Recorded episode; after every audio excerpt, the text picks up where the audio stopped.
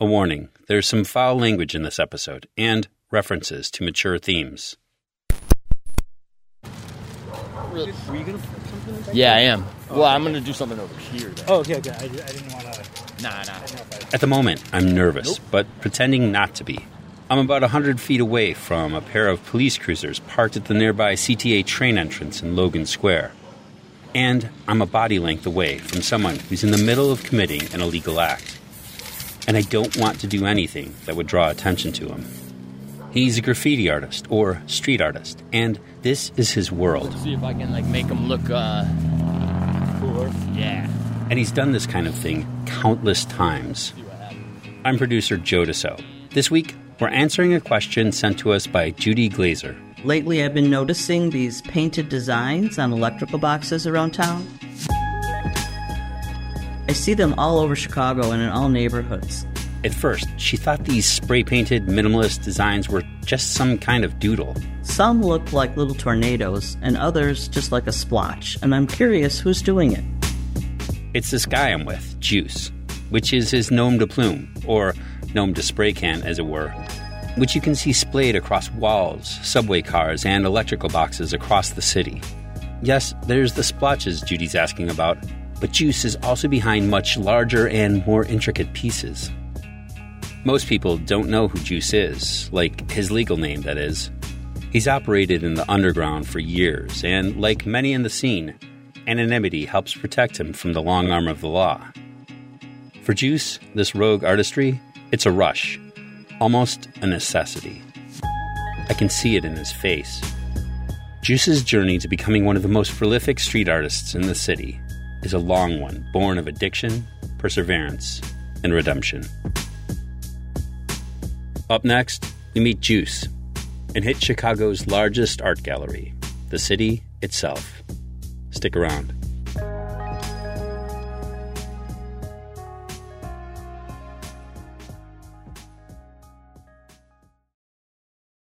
Do you need a break from the news? Well, my friend, Nerdette Podcast is here for you. Our show is all about delight. We laugh about what's happening in pop culture and feature thoughtful interviews with fascinating people. We even have a monthly book club that you can participate in. I could just go on and on about it. I loved this book. It was an experience, I'll tell you that. I discovered authors I had never heard of, and I'm really happy that I did. Come hang out with us. Listen to Nerdette wherever you get your podcasts. Back in 2019, my colleague at the Chicago Sun-Times, Robert Herguth, started a weekly series at the paper called Murals and Mosaics. It explores and celebrates Chicago's vibrant street art. In 2023, he did a profile on Joos. Robert says the sheer volume of Joos's work is extraordinary. graffiti art and culture is kind of a young person's game historically. Joos came at this really kind of late in life. I think it was his 30s. And Joos is just starting his street career as an artist at that age and stage. So to me, that was just fascinating. Joos's work takes many forms, like the electrical boxes our listener Judy saw. To me, it's a haze. It's like this haze of paint. And it's like, is it a shadow? Is it is it a silhouette? What is it?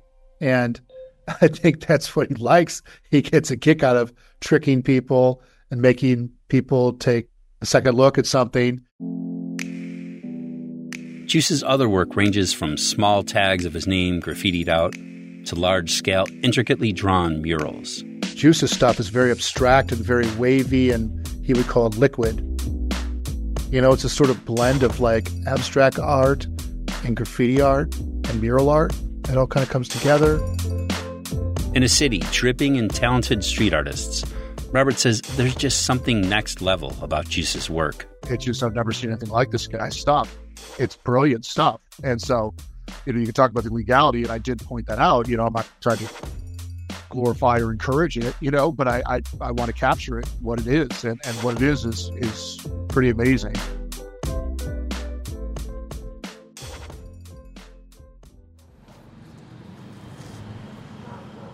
I'm at the base of the monument in the heart of Logan Square.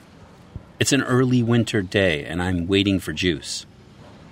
There are no photos of his face available anywhere because anonymity. I just know he's tallish and lean. He told me he'd be wearing an orange coat.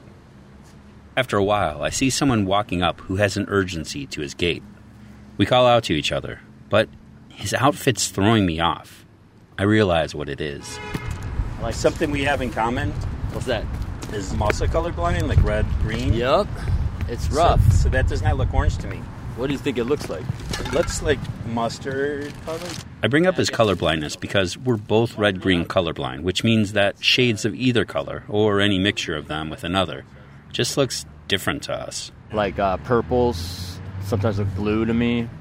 For me, it's not so much a big deal. Maybe I mismatch an outfit. But for Joos, it poses a bigger challenge because, well, his whole world is color.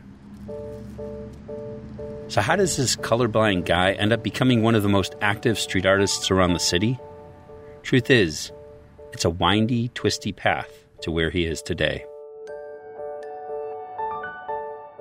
Joos grew up in a small town in central Illinois where, as a kid, he loved visual art and music. By his adolescence, he was playing all sorts of instruments and joining all sorts of bands. Literally everything from marching band to a death metal group. Drugs also began to enter the picture. I didn't even drink. It was just like LSD and mushrooms and marijuana. I took it because, uh, you know, my parents wouldn't have wanted me to. So I took it because of that. And then, two, other people were taking it too. I'm like, no one was forcing me to do it. He said that a lot of the people who were into some of the electronic and jungle music he was into were also taking those same drugs, so it kind of fit for him. Joos began to gravitate toward artists like Nine Inch Nails with their intensity, or DJ Krush, whose layering and sampling blew his mind when he first heard it. I had no idea how the music was being made. Just imagine this Japanese guy with like 60 turntables trying to keep them all going. Yeah. And I found out later it was actually a sampler that he was using.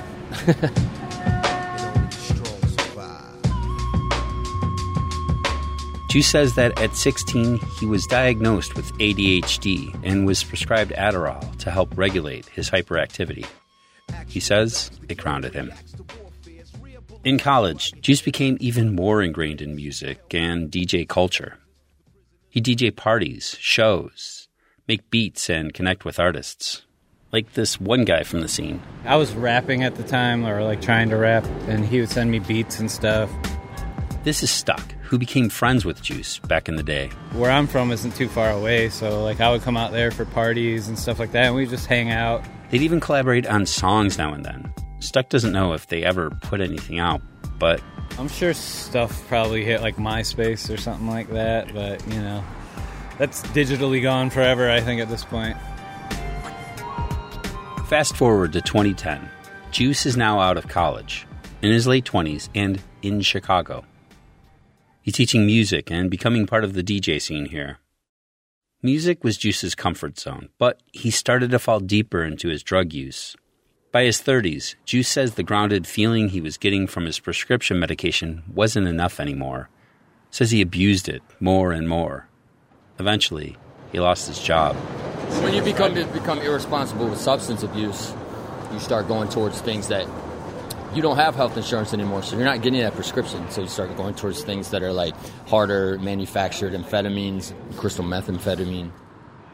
The spiral continued. His relationships went to hell. He even quit music.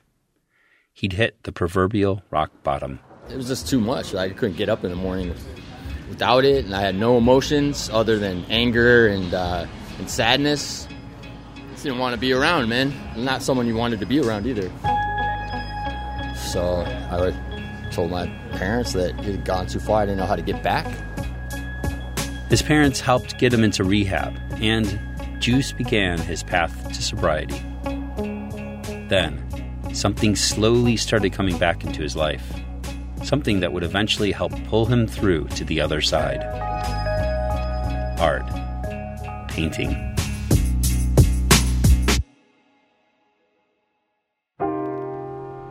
Step by step through the recovery process, the haze of addiction slowly faded. And I was a lot more acute to like noticing my surroundings for once. And I was noticing a lot of art around me.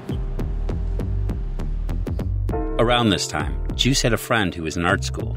The guy had a project making these artsy posters, and he wanted to discreetly paste them up in public spaces. But he had a problem. He is on probation, so he's like real scared about doing it in the street. But I didn't give a fuck. I would do it for him. I just got a rush out of it. You know, it felt like I was gonna puke. It was a rush that felt familiar in ways, only healthier. He leaned into it, but soon he realized he needed something more.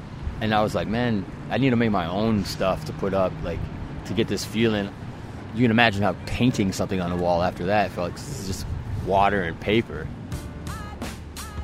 He started creating intricate stencils inspired by his struggle with addiction. Midway through his 12 step recovery, another friend put a bug in his ear. Told him he should check out a graffiti piece in the neighborhood. He showed me this one, I don't even remember who it was, but I was like, that is kind of cool. And then I just kept looking at it. Joos knew this is what he wanted to do next with his art. Only he didn't quite know how. And that's when I found campus. If you were involved in street art and graffiti in the mid 2010s, you likely knew about campus in Logan Square. On its face, it posed as many things a resale shop for shoes, an apparel store. But they'd also rent out space for art shows and other private events. But for street artists, it was much more. A supply shop where you could buy spray paint, which was and is illegal to buy in the city of Chicago, and related paraphernalia. It was a private club for known painters. The guy who ran it, Sean, did a, a beautiful thing for the graffiti community around here. It's a safe place for writers, a safer place for writers. And unfortunately, he passed away, so uh, shout out to Sean. Joos's first visit wasn't so smooth. I went over there. I was like, I heard you guys sell paint. and they were like, Who told you that? The people at campus were a little suspicious of Joos. He didn't know anyone in the graffiti community, but they did let him poke around. He was like, well, You can at least check out the backyard. We've got like a CTA train built out of wood and some walls. Someone's back there painting right now. Joos reunited with an old friend from his DJing days. And I opened the door up, and the guy who was painting is stuck. I haven't seen stuck in years. I have my you know nose to the wall, and and I hear rye bread because everybody used to call me rye bread. My real name's Ryan, and uh, And there he is, and I was like, I know that guy. I look up and it was this guy, and he's like, "What's up, man? I need somebody to vouch for me to buy spray paint." I was like, "Oh, all right." And they're like, Yeah, let's get you a card then. so I was able to get paint. Campus provided everything Joos would need to become the street artist he wanted to the paint, the practice space, and the community. And after a year or so of going there, buying paint, owner Sean hired Joos. As time went on, Joos was given even more responsibilities at the shop, which presented him with another problem. I mean, they had me ordering all this paint and shit, man. I was colorblind. Fucking up a lot with that. yeah. And one time I accidentally ordered like 60 cans of lavender or something like that. I had to hide it in the basement. Like, what the fuck's going on? Why don't we have any blacks? And where's all this lavender coming from? Joos says that at first, the stuff he was painting wasn't so good. I mean, that's the cost of entry for doing graffiti, is to look like a fool in front of the entire city of millions of people for at least a year. In street art, Joos had found his people, commonality in art, and sometimes in struggle. Graffiti's full of broken people, man, myself included. And it's kind of like, you know, something we all have in common. It's like some people grew up really hard, some people grew up misunderstood, some people grew up with addictions. We all grew up seeing a lot of people die, and that never stops. People really be dying like once a month in this scene. It's like you name it, man. Sudden death, getting hit by trains, shot, stabbed, overdose, uh, and all of those all of those things I just said are ways that I've known specifically people within the graffiti scene have died. Rest in peace to all of them. Despite the tragedies, he's always painting. His work is up everywhere in the city, it seems. This is life for many street artists. Up next, how Joos's artwork comes together, and how the canvas known as Chicago helped him back on the road to recovery, one spray can at a time. Stay with us.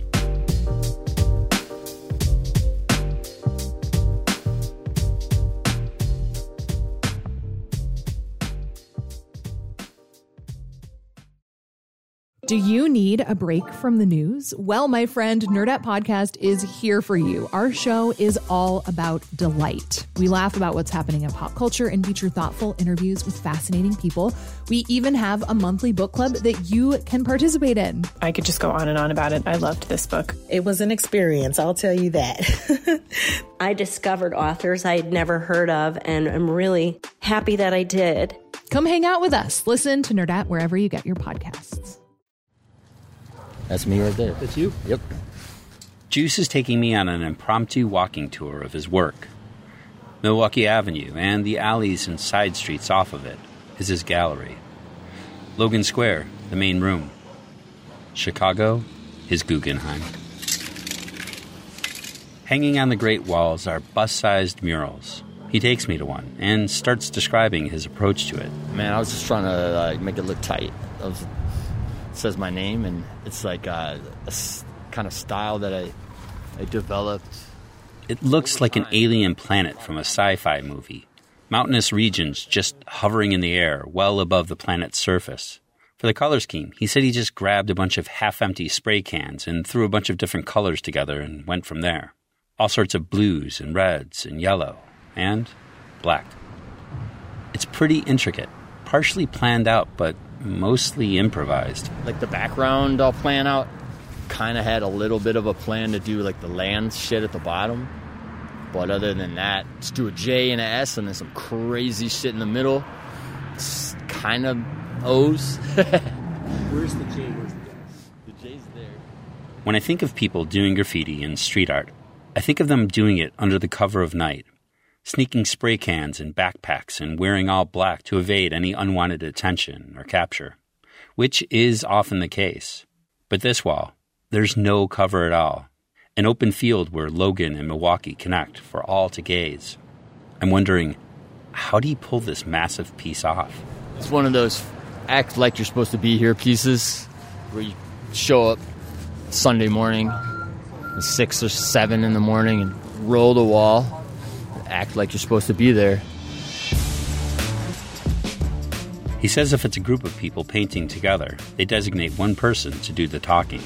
Anyone that walks up and wants to talk, that person talks to them, and everybody else just keeps painting like it's like it's their job. Basically, supposed to be exactly. You don't even turn around. Joos's spidey senses have served him well. He's been caught a time or two, but largely avoided authorities while doing his street art. Which makes him pretty lucky, too.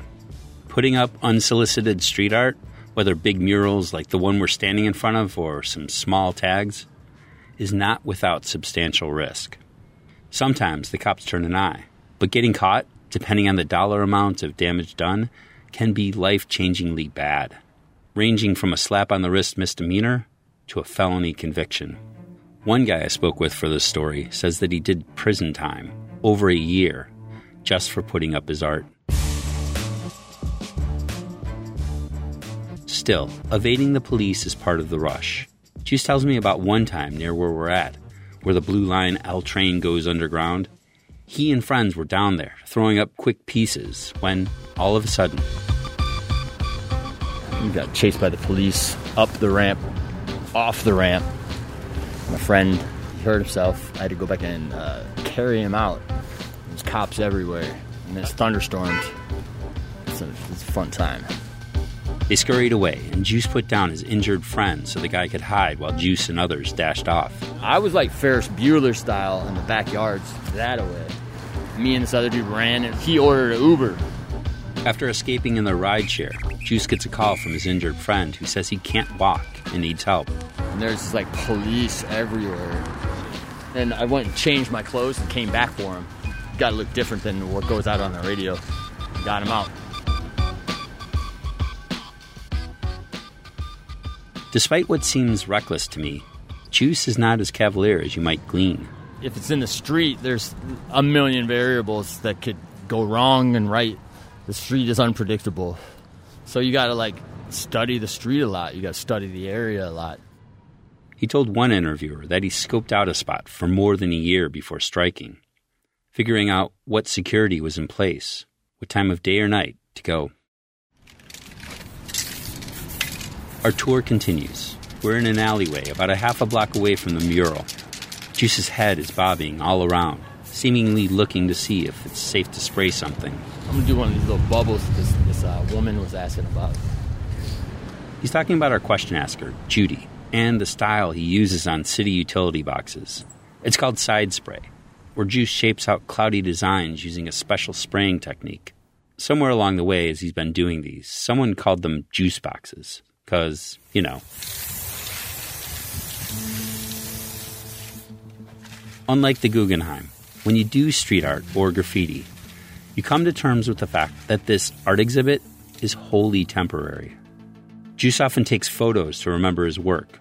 Sometimes, like the mural he first showed me, it's up for months or even years. He says some of the stuff he first did when he got into painting is still around, but others are gone within hours, painted over or buffed away by city workers. I'm cool with it. I paint it. It's gone the next day. Feels good to know that you know you're not invincible. The next day buff. It humbles you. You could like spend all night working on something that's gone the next day. Like, ah, you can either get mad about it or you can go do something else. And when there's a project street artists want to take on, but the wall is already painted, we buff too. I, I got buffed, or I got a buff. Who's buffing? Who's got the buff? By and large, there's a lot of respect between and among artists, but it's not always the case. We hit another gallery wall a little further up on Milwaukee. Did you do all of this? No. It's a wall that people were going back and forth over for a while. One artist had put up a mural, and graffiti guys kept painting over it, bombing it, as they call it. It went back and forth like that till one day, someone ended up getting beaten up pretty badly. It's a different kind of Guggenheim. What's that? I'm brainstorming what I'm going to do on what. That looks kind of cool right there. On the flip side, sometimes there are graffiti art community efforts to preserve what's there.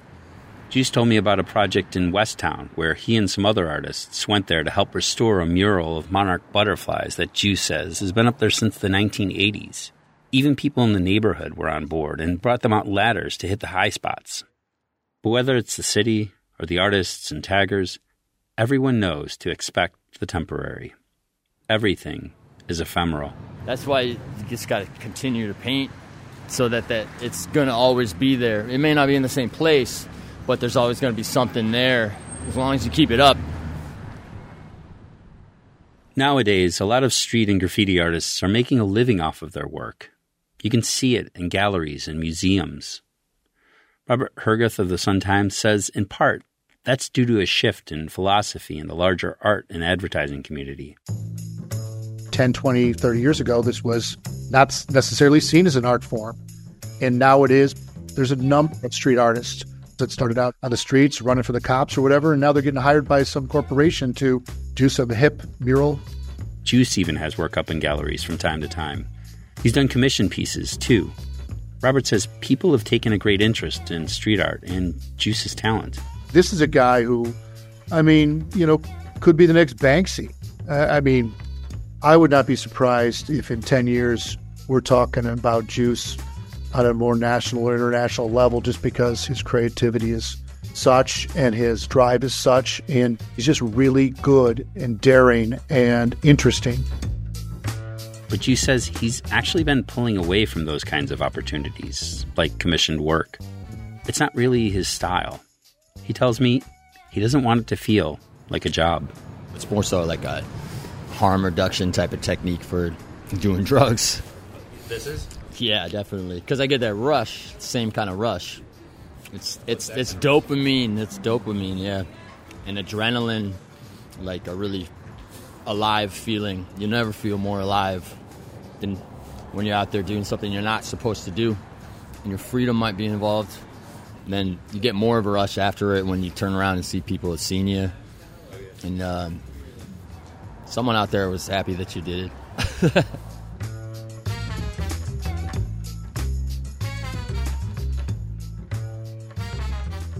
If you'd like to go on a tour of Joos's work around the city, head to wbez.org slash curious city. We've got tons of photos there for you to check out.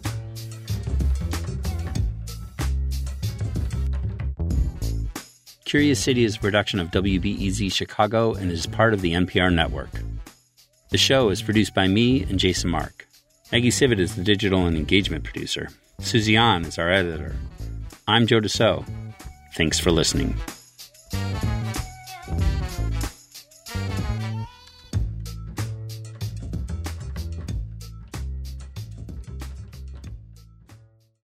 Before we start the show, we here at Curious City want to let you in on a little known fact about WBEZ. 89% of all our funding comes from community support, including contributions from curious listeners like you. If this program has changed how you see Chicago, please consider supporting this program at wbez.org/curious. Thank you.